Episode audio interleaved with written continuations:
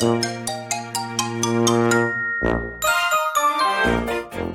ー、今日はね、えー、こと子育て3人ママの2人ごとの17回目っていうところで、えー、せっかくなのでね、え来年の運気を上げるためにできること10選をお届けしたいなと思います。ではね、1個目。まあ、ポジティブな思考でいるっていうところですね。まあ、これも引き寄せ的な考え方で、自分がどういうふうに捉えるかっていうところで世界が変わるなっていうところで、今日ちょっとね、あの、まあ、ポジティブな思考にちょ,、まあ、ちょっと違うけど、嬉しい報告があったのでね、シェアしておこうと思うんですけど、まあ、エニアグラムで、えー、お子さんのことがね、心配で、エニアグラムのセッションを受けられて、で、えー、なんていうかな、91あたりのお子さんだったんですね。なんかすごくのんびりしていて、なんかやる気がなくなったりする。でも頑張り屋さんでもある。で、やっぱ親がそのやる気のない方に見ていると、まあ、先生がやる気のない子ですって伝えてきたみたいで、ですごくショックを受けられて、だけどその後、懇談、1回目の懇談でも、なんか少しずつその辺が、なんか、あの、言われなくなってきて、で、2回目の懇談でも、あの、自分がそのこの子はこういうやる気のある子そのスイッチが入ればしっかりできる子自分の決めたことはできる子なんですって言ったら先生が急にそっち目線の返事をくれたっていうような話がありました。なので親がそのポジティブな思考とかどっちを見るかそのポジティブな子供にとってポジティブな面か、まあ、ネガティブな面かを見ることによってやっぱりあの、ね、楽しく生きられるか ちょっとネガティブに生きていくかっていうのが結構分かれるなっていうところで本当思考だけの話だけど結構人生大きく変えちゃうよっていうね、えー、今日話でした。思い当たるところ、ゆちかさんもあります？ね感じるところ。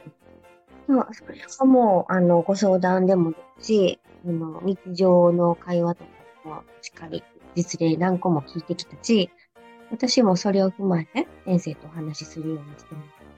うちは、あの、不登校もいたので、二人もいたので、日々の連絡が、普通に学校行けてる人よりも何倍も多くとってうん。なので、どう伝えるかっていうのが、もうすごく大事になってくるので、子供のことを共有するときに、お母さんがどういう見方で伝えるかも、先生が、引き寄せっていうことを以前に当たり前のこととしても、うん、そういう親にこう合わせるみたいな、先生からっていうのはちょっと難しいみたいなのあるんですよね。特に大きな問題になればなるほど。うん。ちっちゃな問題でも、なんか他の方で片付けができないという話で、お母さんがすごいひどいんですよとか言ったら、もういろんなちっちゃいことまでできてないことをいっぱい言われるようになっちゃったって、やっぱり同じパターン、先ほどの方と、ゆきのご相談に来られてる。それがちょっとあまりにもひどいなと、今度逆にお母さんが思ったんで、うん、いいところも言うようにしたりとか、前とそんな変わってないけど、あの、そんなには気にならない風になりましたとか言ってたら、本当に家では何も変わってないんだけど、先生が学校でなんか最近はマシですとか言うようになってきたらしくて、どういうことだって思いながらも、自分の見方って、親の伝え方って大事だねって言ってらして、うん、なので本当に自分が作ってるっていうのあると思います。子供のことですけど、子供のことだけど自分が全部こう反映してしまう現実を。それは絶対あるんじゃないかな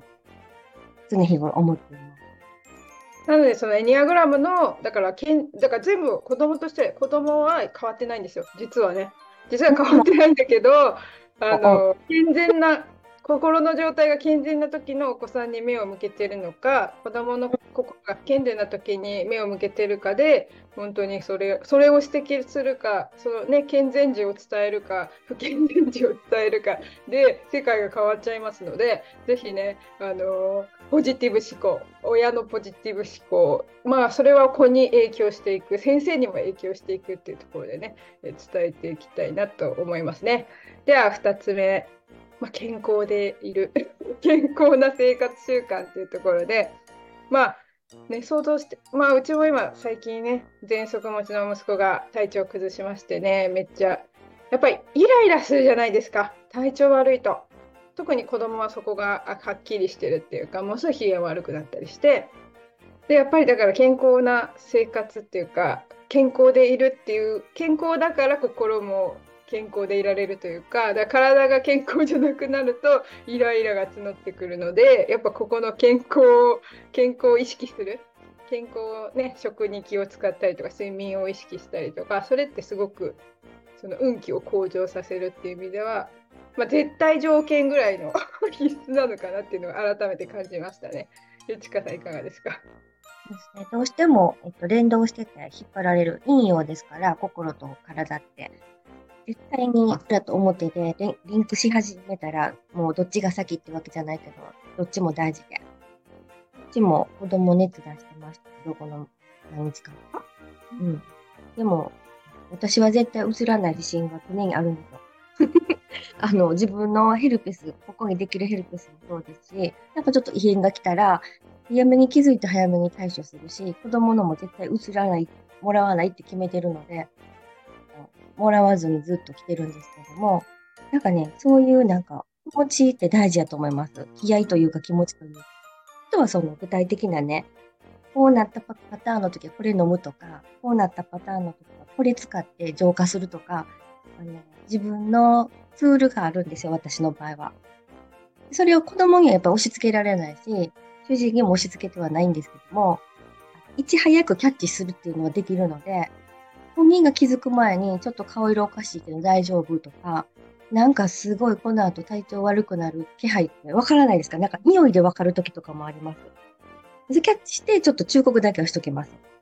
でもね、やっぱり本人次第なんで、止められなかったら崩れていくんですけど、体調って。ただ、えっ、と、予測通りやなっていうので、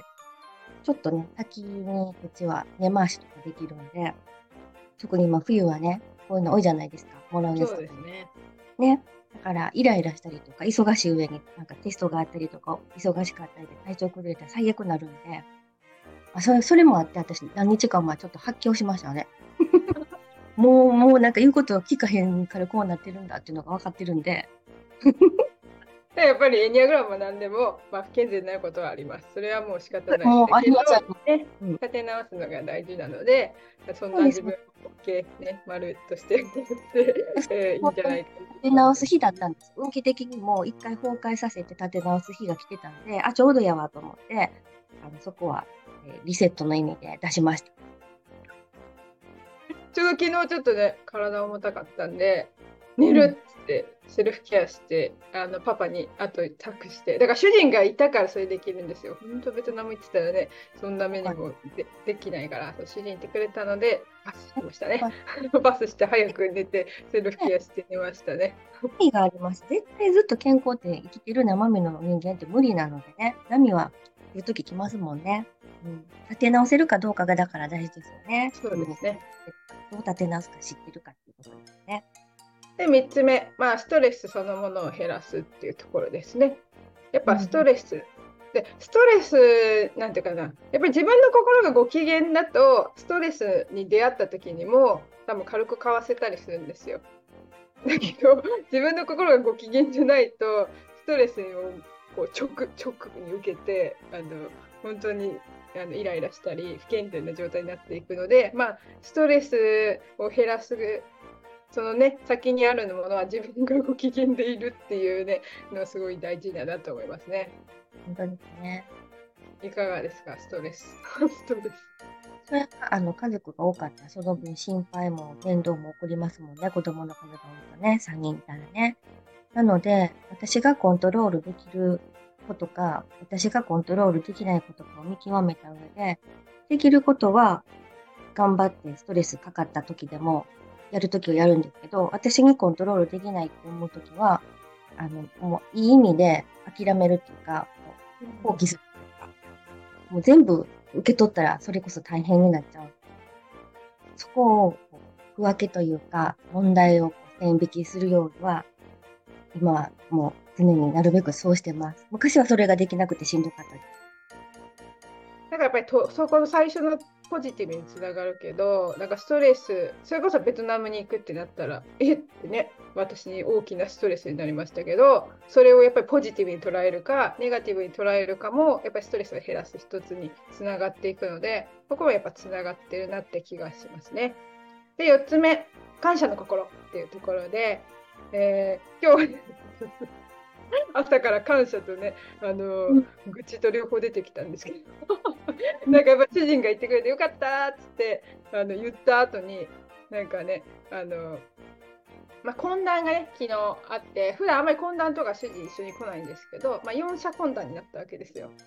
で、ちょっと主人と娘の間には、なんていうかな、まあ、タイプ6の気使うパパとタイプ4号の気難しい娘がいて。でもちょっとなんか長女ですごい気使ってるんですよパパが。でオンライン高校のこととかもやっぱりパパはまだちょっと引っかかってるとこがあって。で長女はあの、まあ、オンラインに決めたわけじゃないけどなんかいろんな選択肢を持ってて。でもここが直ではなかなか話し合う機会がなくて。で昨日なんかねえー、話し合ういい機会になったよねって言ってた先にがついついなんかあの普段ね忙しいから全然懇談とかもあの話聞いてくれてるのか聞いてくれてないのかで急に感謝の心が急に愚痴みたいなのが出てきちゃってパパになんかさっき感謝してくれたのにみたいな感じで言われましたけどもうしまったね。あのついついあの愚痴みたいになっちゃったって思いましたけど。やっぱこの感謝の心で愚痴的なところはもちろんねあの夫婦の関係を良くするために何でも我慢せずあの食べ込むっていうのは良くないとは思って、まあ、ただ伝え方だったりねそういうとこを工夫して相手の何て言うかなあの不快感を減らすっていうそのなんか人格を否定するわけじゃなくなんかねその物事に対して指摘するっていうのはすごく大事だなと思うんですけどまあその前提にね、なんかあの感謝のここ忘れちゃいけないなって朝思ったっていうところですね。ちこさんいかがですか？私は昨日、聖子があの誕生日だったので、あのこの12年間、よくね、元気でいてくれてよかったなとか、生まれてきてくれてよかったなとか、感謝がすごく多かったですね。家族もみんな、ちゃんと毎日出かけて帰ってくる、その無事の連続で、1年ね、また来たな、みたいな感じで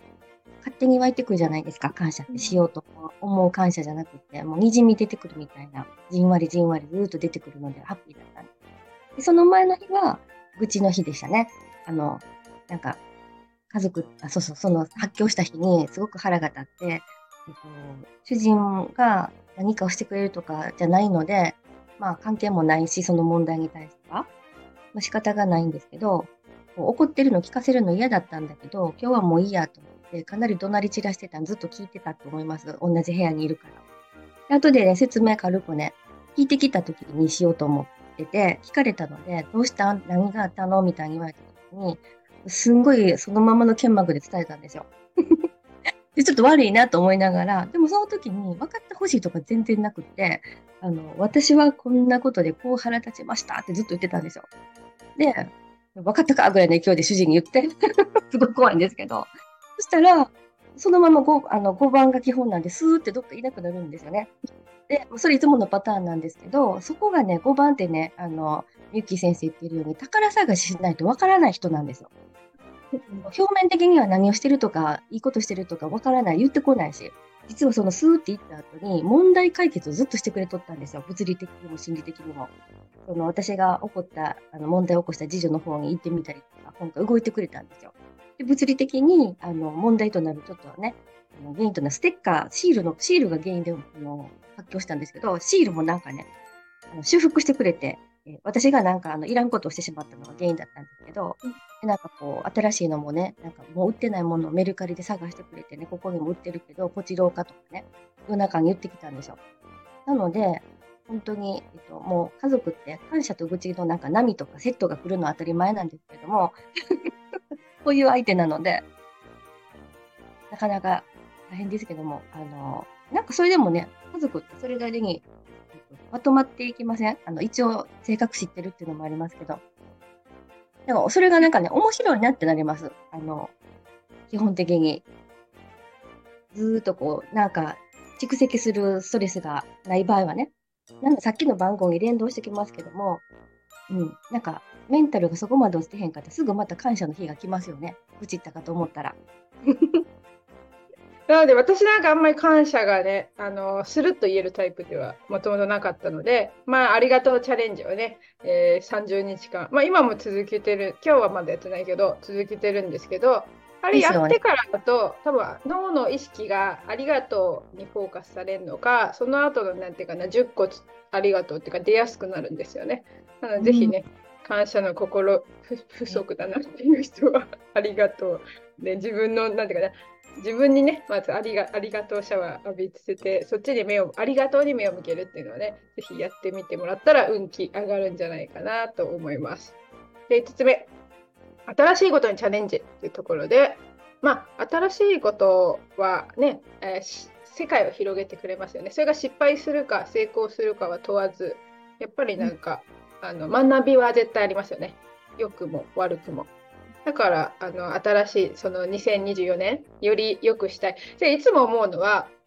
例えばこう集客とかでねうまくでいかない時ってやっぱ同じことしてたらダメだっていつも思ってます。同じことそのやっぱ同じことしてるってこうなってる結果だからだからやっぱり新しいこと新しい出会いだったり新しい投稿の雰囲気変えてみたりとか何かを変えることでやっぱ変化がつくんじゃないかなっていうところでそういう意味ではやっぱり新しいことチャレンジっていうのは運気を上げるヒントにはなるんじゃないかなと思ってますね。ゆちかさんいかがですか？全く同感です。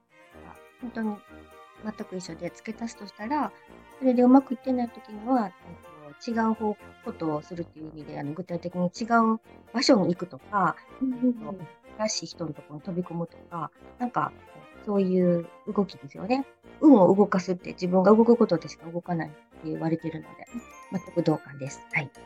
ありがとうございます。じゃあ、7つ目ね、自己ケア。これやっぱ自己ケア、ね、さっきの健康につながるところだと思います。自分でケアできないと、やっぱりなんか、あの、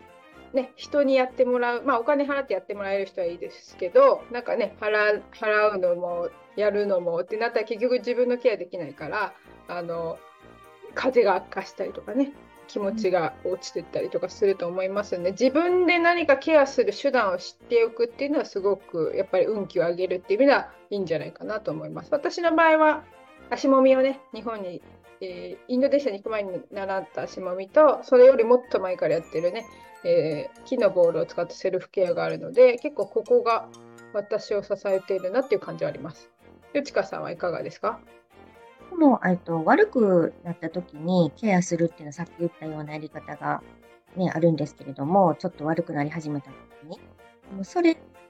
じゃなくて、今、みゆきが言わはったみたいに、常日頃から先にアイテムって日常で元気な時からやってるものがまずあるかどうかって意識が大きいかなと思います。うん。それがあったが、なんかしんどい時に初めてやるってなかなか難しいので、日頃からのなんかっていうのね、大事だな、自己ケア大事だなと思います。あ、1個飛んでた。うんと、だから7つ目か。7つ目が良い人間関係。えー、良い人間関係っていうところでやっぱりエニアグラムがすごく生かされるなっていうのが思いますね。だから心を整えるっていうのとやっぱり良い人間関係を築くっていう意味ではエニアグラムがすごくいいですよね。やっぱりこの家族を理解するっていうのに使えるし自分の心の不健全に気づくのにも使えるし、まあ、家族を超えてお客さんと出会った時にも使えるしお姑さんと会っても使えるしっていうところでもう何でもあのどの人と出会っても使えますのでニアグラムはそのねあの良い人間関係を意識するね、関わり方を知るそれぞれのタイプに合った関わり方をするっていうところでやっぱりあのそれこそね、えー、不健全だなって思った人と距離を置くのも一つだし、だからやっぱりこの人間関係っていうところにおいてはすごくエニアグラム役立つなと思ってますね。いかがですか？はい。お金とか健康とか人間関係、この辺がね、三大お悩みなので、コントロールしづらいものっていうのが一番多分人間関係だと思うんですね。なんか自力でがむしゃらにやっても難しいものの、まあ、どれも難しいですけど、それがなんかコツさえ分かればっていう意味では、おっしゃるように人間関係、エニアグラムしかないとは言わないけど、かなりだと思います。はい。やっぱ誕生日を使わなくてできるんで、だって誕生日を情報として得ない得られない時に困るじゃないですか。やっぱ占い系はね。もちろんね、占い師さんってこう人を見ていくうちにある程度こう目安っていうのは持てるんだと思うんですけど、まあ、エニアグラムは最初からそこをこうあの経験値がなくてもまずそこを学んでって人を見ていくうちにどんどんこう鍛えられていくっていうところではやっぱりこうねそういう今それこそね昨日じゃないわね、子供に伝えたいっていうのでね、絵本のアイディアがちょっと浮かんだんですよ、昨日来てふと。なんかちょっとね、うん、来年はその、あの、い。つもニコニコオラオラミステリアスで、ミステリアスの名前がすごいね、子供には買いにくいなと思った時に、すみっこさんにしようと思って。なんかすみっこ暮らしって、あのミステリアスのタイプだなと思ったんで、だそれね、ちょうどあの親子向けの講座させてもらった時に、すみっこ暮らしを入れた方がいて、すみっこ暮らしのタイプ？って思った時に、あそうね、どっちかというとミステリアスなんだわと思って、隅っこ暮らし結構流行ってるから、ニコニコオラオラ隅っこ、分かりやすいんじゃないかなっていうのを、でそれでちょっとこうね、ニコニコさんの特性はこんな感じで、オラオラさんの特性はこんな感じで、で隅っこさんはこんな感じですよっていうのを、こうで心が弱くなってくるとこんな風になって心がねあの元気な時はこんな風になるんだよで心にはこう3つの層があってその時によってお友達の機嫌がこうなったりああなったりするけどなんかあのそれはあなたのせいじゃなくってお友達が何かお家であったのかもしれないねとかそういう感じの絵本ちょっと浮かんだんで。ちょっとね子供の頃からそのなんか人間を観察するそういうなんかのやりたいなっていう妄想が湧いたんでここで言っといてねあの絵本2024年内には完成させます。完成させます、言っとこう。あで、それとつながりますね。目標設定。8つ目、目標設定っていうところで、だからやっぱり、その、小さな目標から始めてね、達成感を味わいながら大きな目標に向かって進んでいきましょうっていうところで、何にもやっぱりね、あの目標っていうか何かこんなことをしてみたいっていうものがないとやっぱり日々いつも同じ生活で張りがないっていうかやっぱりこう物足りなさだったり生まれてくると思うんですよね。その中で自分はこうこうこうしたいっていうのがあるとそれに向けて、え、やっぱり行動するじゃないですか。だそれがやっぱ生きがいになっていくっていうかでそれが達成できた時には自分の自信になっていくっていうところでやっぱり目標設定運気を上げるっていうのはすごくいいんじゃないかなと思いますね。よちかさんいかがですか？あはい、おっしゃる通りだと。まあ、タイプもあるので、あと、疲れてる時とかは、そう、いつもいつも思えないっていうパターンもあると思うんですけど、そういうタイプじゃないとか、そういう心理状況じゃないっていう時でも、ちっちゃい目標っていうか、あの、これしたいなという意欲っていうのを大事にね、ちっちゃいことでいいと思う。今日はちょっと高級なアイスクリーム食べたいから買いに行こうかなとか、ね、ほんとちっちゃいことで全然いいと思うんですよ。いきなり大きいのが無理な人は。そういうな、意識っていうのが、目標というかね、か願いというか、なんかしたいという意欲みたいなもの、意識がここにあるかないかって、最後大きく変わってくるんじゃないかなと思います。見方になってなので、これはやっぱりタイプによって、そのタイプ1とかだったらやっぱりその目標に向かって、多分タイプ1の場合は目標に向かってがだんだんそれていくっていうか、完璧を求めすぎて、ちょっとこう、あれ本来の目標とずれてませんかっていうことが起きたりするので、まあ、そこをちょっと調整したりとか、まあ、だからそれがやっぱタイプ3とかだったら、やっぱりその目標設定が上手だったりするのでね、そこをでっかい目標を持たせてね、それに向けて、ただ目標がなくなると燃え尽き症候群のようだったりするので常に目標が必要だったりとかこれはタイプによってやっぱりねタイプ4とかだったら目標を持ったとしても挫折する心がや落ちちゃったらもう嫌になっちゃいますのでそこでまたちっちゃな目標でねあの落ちちゃって、うん、まだできなくなったけどまた違う目標にしてもいいしなんかこうちっちゃなことからねクリアする。とかやっぱりこれねタイプによりますね。で、ちっちゃいことでもそれを重ねていくと、なんか楽しくなったりとか、じゃあ次こんなのやってみようとか、また変わってくると思うので、うん。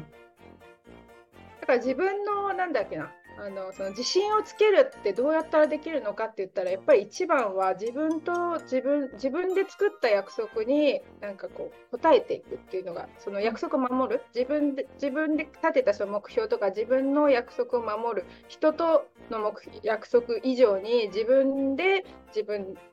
の約束を守っていくっていうのがすごく自信につながるようなのでぜひねそのだから無理難題よりはやっぱりちょっと小さめでいいので、なんかこう、あとできたに目を向ける。できなかったことは許してあげる。できたに目を向けるっていうのがすごく大事だと思います。目標を立てたのにタイプ1の人はできなかったっていうふうに目がいってしまいますのでできなかったが、まあ、できなかったって思ったならじゃあどうやったらできるのかなまでいくっていうところですかね。できなかった後のどうやったらじゃあできるかなっていうそのできなかった自分を責めるよりは次につながる工程につなげていけば、まあ、運気上げ上げかなと思いますね。で9つ目。と思いやりと親切。まあこれギブですね。ギブ。あのやっぱりこれギブする時も大事なのはやっぱり自分の心を健全にした状態で人に与えていく。っていうところがすごく特にタイプ2の人ね。タイプの2の人は自己犠牲にしがちなので6の人も近いですけど自己犠牲じゃなくまあ自分の心を満たした状態で人に愛を与えていく。それがこうね、え貯金となって宇宙貯金となってある時ふとやっぱりこれがなんか意図した感じでやってこないのが宇宙貯金の面白いさかなと思いますね。まあ、それをこうキャッチする、ねあの。ちゃんと受け取ってくださいね。受け取らない人もたくさんいるので、自分がこう与えたものがある時ふとやってきた時に、え、どうしようと思っちゃう人がいますけど、ちょっと受け取ってくださいっていう。そこをうまくやれば、必ずね、あの循環が生まれて、いい方向に進みますので、だからそれはゴミ拾いでもいいですし、ちっちゃなことね。あの地球に良いことでも何でも人に良いことでも何でもいいのでいいねしてあげることだってねある種のあのギブなのでコメントする。もうギブ。でそういうちっちゃなことからあのぜひねギブしてみるといつかそれがお金っていう形で受け取ってないものに関してはその良い運気っていうかね引き寄せっていうものを連れてきてくれますのでぜひね相手にギブする。っていうのもいいんじゃないかなと思いますいかがですか？ゆちかさん、ギブが得意なゆちかさんだと思いますけど。そんなこと言われてびっくりしてますけど、そうですか。そのギバーとか言葉がもうね、あちこちで見るぐらいそういう精神って大事っていうのはご存知の方多いと思うんですけど、あの、自己犠牲みたいになってしまうと、見返りを求めちゃうエネルギーになるので、あの、すごくしんどく自分が最終的になっちゃうので、循環っていうところから外れちゃうので、そこは先におっしゃったようにね、自分を満たすとかになると思うんですけど、あのなんだ、さっきおっしゃってたの、なんかありましたね。えっと、約束を守って、自分との約束を守って自信をつけるみたいな。なんか私それ自分と両思いみたいなところが入るんですけれども、意識してるとこなんですけれども、あの、自信がつく、つかないと、まあ最後結果なので、いけばいいし、うまくいかなかったらつかないこともあるので、とりあえず、なんか自分にその罪悪感、自分自身が自分に罪悪感抱かないような気をつけています。どういうことかって言ったら、えっと、自分がなんかこう、したかったのに、えー、我慢してしなかったとか、だと自分になんか罪悪感残るじゃないですか。だから、これは意識してやりたいかやりたくないか決めてやってたりするので、振り返った時に、あの、ちゃんとこう、えっと、うまくいってもいかなくても、決めたことやったよねっていう自己承認みたいな、自分で決めたことやったよねってこう常に自分と対話するみたいな、そういうステップを踏んでいって、で、あとはやったことが評価された場合は、さらにバーンとステージが上がって自信がつくなと思って、そうなってきたらギブするのもどんどん簡単にできるようになってくるし、しっかりこう、自分が満たされた状態でするので、循環も起こりやすくなるから、起こった結果、宇宙貯金した時に、どうと受け取れる自分になってるので、全部つながってる話だなと思ってお聞きしてたところです。そうですね、本当だから全部、だから人生に無駄なものは一個もない。それが失敗した経験だって、うまくいかなかった経験だって、そこですね。全部なんか、うん、あの時はうまくいかなかったけど実はこう未来につながっているものだったりそれこそ私は看護師っていう時代がありましたけど看護師っていう3年間があったから結構子育てにおいてすごく動ける女になったなと思いますもんね。うん動ける女全然 あのやっぱ9位の要素強かったんでは素早い行動あのそれこそねあの市長さんがねあんまりにも遅いやることが遅いからっつって一日中ついて回られたことがありましたよ。うんで孤独できないのって言われて。考えきれないですよね。今の力ではね。うんなのでその時は要領よくやるっていうことがもうめっぽう苦手だったのでだからそれがあの子育てっていう時にすごい生かされたなってすごい思いますので無駄はなかったと今では思ってますね。うんで今ちょっとねその追いかけ人生ストーリーでその過去のいろんな失態とかねいろんな出来事を綴ってるのをねのうんと2月ぐらいまでには YouTube にアップできると思いますんで、ね、私の意外となんか面白いなんかいろんなことあ面白い。上手、絵も上手ですよね。うん、すごい才能だと思います。なかなかね、できない、私はちょっと自信ないですけどね。なんでも、まあでも絵よりやっぱりストーリーが大事だなって改めて思いました。もう絵以上にストーリーだけですごいやっぱ読み読み進めちゃう。なんかそういうのがすごく大事なんだなっていうのを今感じてます。で最後の10個目。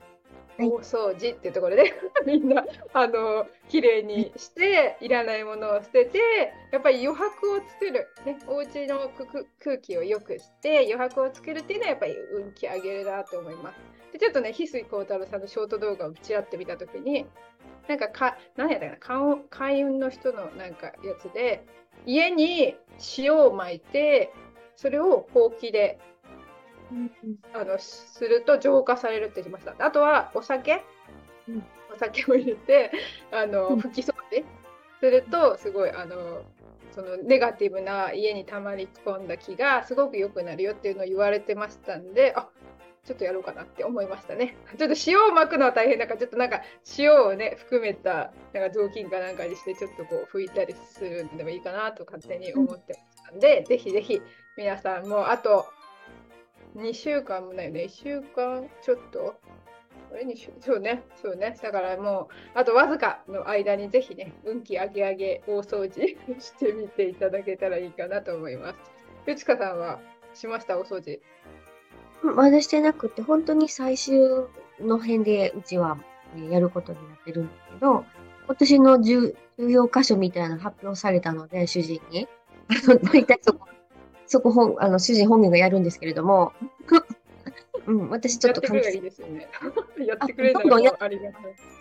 どんどんやります。あの、5番なんで、あの、問題見つけたら、汚れてるとこ見つけたら、片付けないで年越せないっていう性質で、やりきる上で頑張るので、やってくれるんで助かるんですけども、その代わり、あの、ね、1日2日で貯めてやるんで、すごい量になりますけど。でも私、11月中に、えっ、と、大掃除の前段階の片付けは結構やったので、気になるとこ一回やってるので、なので、私なりには、うん、もうすでに11月に着手してるので、あと残り、一番気になるとこだけやって、で、あんまやりすぎるとね、疲れたりとか、なんか、せっかくのなんかこう、ゆっくりできる団らんの時間までなんかそれが来て、イライラしても良くないので、ここはね、加減してやろうかなと思ってるんですけど、今年はね、あのちょっとずつ私もやってたので、あの、ね。てかうん、ベトナムにに引っ越すかもしれないとか、いろんな事態が起きてたので、物処分しなきゃとか、段ボール、もうまだまだ段ボールで置いてあるものがいっぱいあるから、その中でいらないものとか、やっぱこれはちょっと英語のものはね、やっぱ置いとこうと思って、最近はかけ流し処分してますけど、だからやっぱりこうね、ものを見て、まあ、見直して、これ使うのか使わないのかっていう選別していく。これってすごく脳にもすごいね、まあ、ストレスでもあり、その脳を使う作業にもなりますので、まあ、あのね、えーぜひ、まあ、ストレスない程度にあのちょっとずつやって、ね、あのすっきりした来年に迎えられたらいいんじゃないかな。なんかね、場所によっては春とかにするんですよね。なんか日本はね、冬にもう年を越す前にっていうイメージ強いですけど、うん、だから自分のいいタイミングで運気を上げるためのお掃除したらいいと思いますね。タイミングとかありますもんね。うんなので今日はね、この辺で10個お伝えしましたので、えー終わりにしようと思います。ではぜひね、来年運気上げ上げ、2024年はね、とってもいい年になるようなので、ぜひ、あの、今から先ほどね、言った10個のことを意識して、えーいい年にしてください。では、今年度はちょっとね、配信今日でおしまいになりますので、皆様ね、良いお年をお過ごしください。では、ご視聴くださりありがとうございました。終わりにします。